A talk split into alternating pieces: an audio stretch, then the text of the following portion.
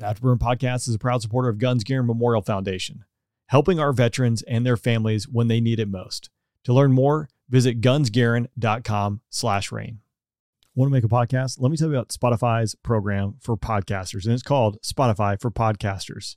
I've been using it for over a year now. Couldn't be happier from the switch. You can record wherever you create podcasts, whether it be your phone, computer, and it's easy to upload it and distribute it to everywhere podcasts are heard. With Spotify for Podcasters, you can earn money in a variety of ways, including ads and podcast subscriptions. Best of all, Spotify for Podcasters is completely free. So launch your podcast today. Get started with Spotify for Podcasters. Go to www.spotify.com backslash podcasters to get started. From Showtime and A24. We love most about Whitney? Comes a new series unlike any other. Where do I even start? Academy Award winner Emma Stone. I like how you fight for us. Nathan Fielder. Money doesn't really matter when it's about doing the right thing. And Benny Safdie. You guys are strong, right? At the end of the day, you're going to survive, right? Next question. New episodes of The Curse, streaming now on Paramount Plus, only with the Paramount Plus with Showtime plan. You're listening to The Lowdown, your insider look into everything aviation, defense, and geopolitics. Stand line, stroke eight, nose five, low. Switch, negative contact on your... Great, great. Cut the stroke three, defending, nose. Hey, welcome.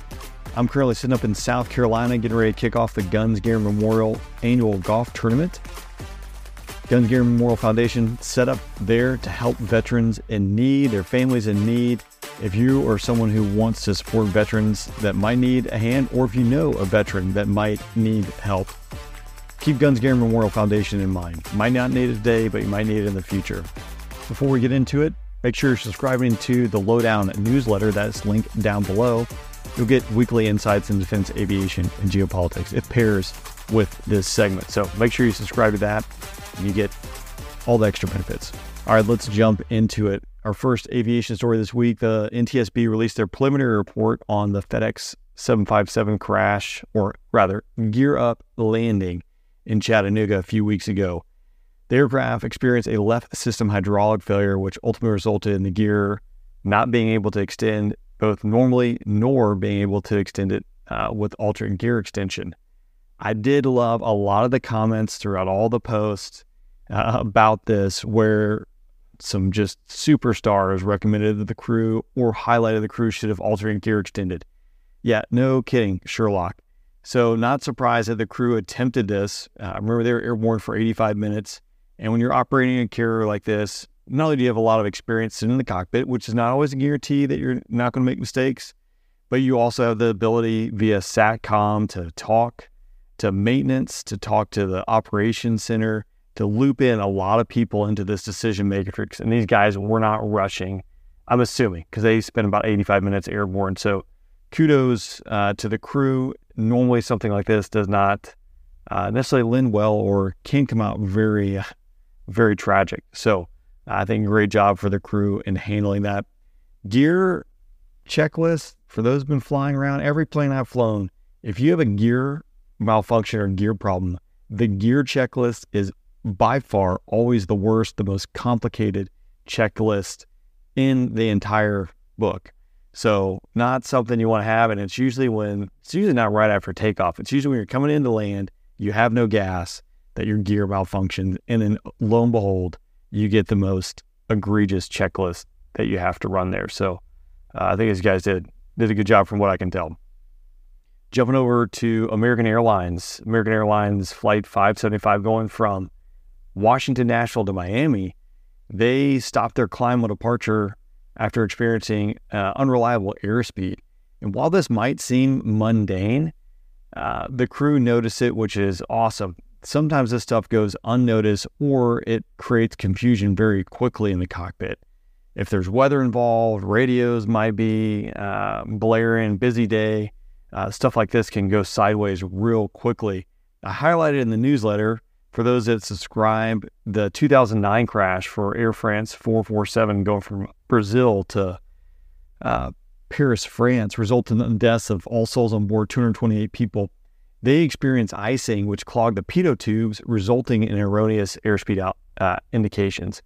While there are some apples and oranges in this comparison, the crew that was flying, the pilots flying at the time, because the captain was resting, misdiagnosed the problem, ultimately stalled the aircraft. They stalled from 38,000 feet roughly all the way to the ocean, uh, impacting the ocean fully stalled in an airplane that was, other than icing, completely flyable.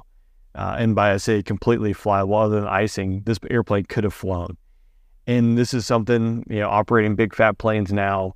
Uh, I feel like in the last two years of all the every nine months you go to the simulator for uh, two days of training, airspeed unreliable is one of those things we practice.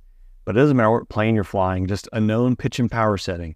If you think things are going weird, know what a pitch and power setting is for 5,000 feet, or if you operate in the 30s, what's 5,000 feet and what's what's 30,000 feet, and that'll get you about right. So uh, th- these things happen, um, not all too frequently, but even in modern era, they happen. The Air Force is preparing to accept its first T-7 Red Hawk trainer uh, flight out at Edwards Air Force Base. So the T-7 is the replacement to the T-38. T-38, that's the Air Force's primary jet trainer, sending students off to fighter and fighter and bomber aircraft after they complete six months in the T-38. But the T-7 competed originally with the T-50 made by Lockheed. The T-71 it had to be built, and now just some of the first few I don't know how they classify them. Not they're not prototypes. They're they're flying models now.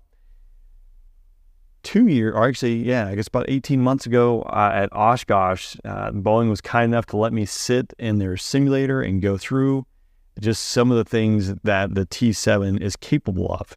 It's really utilizing modern technology so that we're training students to for follow-on aircraft like the F-22 and the F-35, touchscreens, able to emulate a lot of threats. A lot of it's it's the iPhone, right, compared to the Nokia as far as what you can do.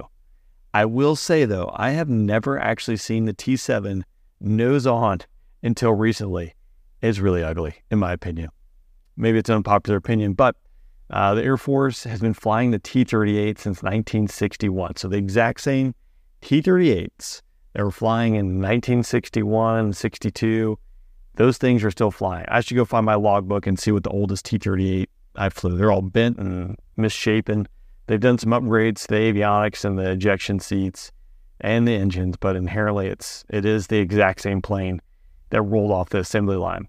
So the Air Force uh, acquired 1,100 T-38s between 1961 and 1972 at the tune of roughly $756,000, or about $7.8 million in today's dollars. Out of those 1,100 T-38s, about 540 are still in the Air Force inventory. Reno Air Races, they wrapped up this year in Reno for their last race in Reno as that closes, and they're looking for the next city. They announced a short list of six cities. That's Casper, Wyoming, Buckeye, Arizona, Pueblo, Colorado, Roswell, New Mexico, Thermal, California, and Wendover, Utah, expecting to make their final decision and announcement in early 2024. Jumping over into defense, the Pentagon has disclosed footage from the last two years of over 180 intercepts between the Chinese and the U.S. military. And that's the Chinese intercepting the U.S. military. A lot of them are fairly aggressive, and the U.S. is getting this out there, uh, displaying a pattern of intimidation and aggressiveness on the Chinese behalf. Might remember the Navy P-3 from back in 2000 when a Navy fi- or a Chinese fighter clipped it. Uh, it resulted in the Chinese fighter jet crashing, killing the pilot. The Navy P-3 crew had to divert into a Chinese island they spent 10 days in captivity. I'm saying that in air quotes. They were in a hotel. Uh, it is still one of those topics that is discussed at resistance training when you go through that. So, uh, the footage is up on the website, or I have it in the newsletter. I have a link in the newsletter as well over to the Afterburn podcast where you can see a lot of these pictures of the Chinese jets, which some of them you're seeing full plane form, meaning the jets up and rotating close in to Navy P3s and P8s from what it looks like from the photos coming from the crew, but aggressive posturing and aggressive maneuvering close in to planes that don't do that. The Army has dropped all charges against Colonel John Meredith. He was a relieved of command last October. He was accused of sexual assault or aggressive sexual contact, something of the nature of that. But it was overturned, or rather, all charges were dropped. And that was based on the discovery of text messages between his accuser and her husband. The accuser's husband worked for Colonel Meredith. He'd received an unfavorable performance report or performance report he didn't like. And so the defense discovered text messages between the accuser and her husband where they were colluding to conspire to bring these assault allegations against Colonel Meredith.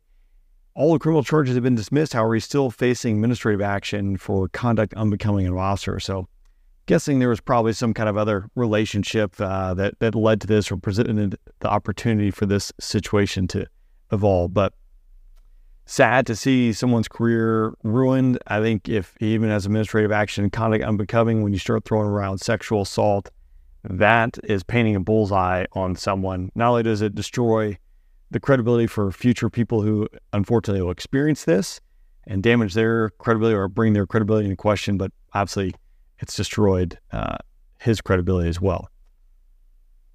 Saturday, Secretary Defense Lloyd Austin he announced the U.S. military is enhancing military or military strength and security to protect U.S. forces and allies. There's been multiple attacks on U.S. bases in Syria and Iraq. They've moved the USS Gerald R. Ford carrier strike group into the Central Command area. So you got a lot of naval presence, as well as they've deployed a THAAD battery and extra Patriot batteries into the region. And so he emphasizes this ongoing assessment of determined need um, just to enhance military, or he's enhanced military deployments to the region there. The U.S. Navy USS Carney intercepted three missiles and several drones launched by Houthi forces in Yemen. Uh, again, marking a significant escalation in the Middle East. It's tough to determine, or they're not able to determine where these missiles were headed, but they were heading in the direction of Israel.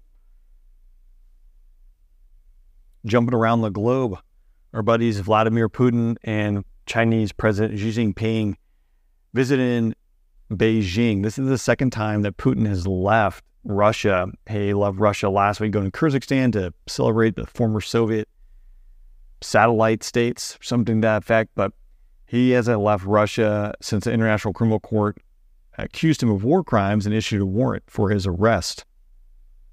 This just further shows the strengthening tie between China and Russia as they become ostracized, if that's the right phrase, from the uh, Western world and insulated as they take aggressive actions there.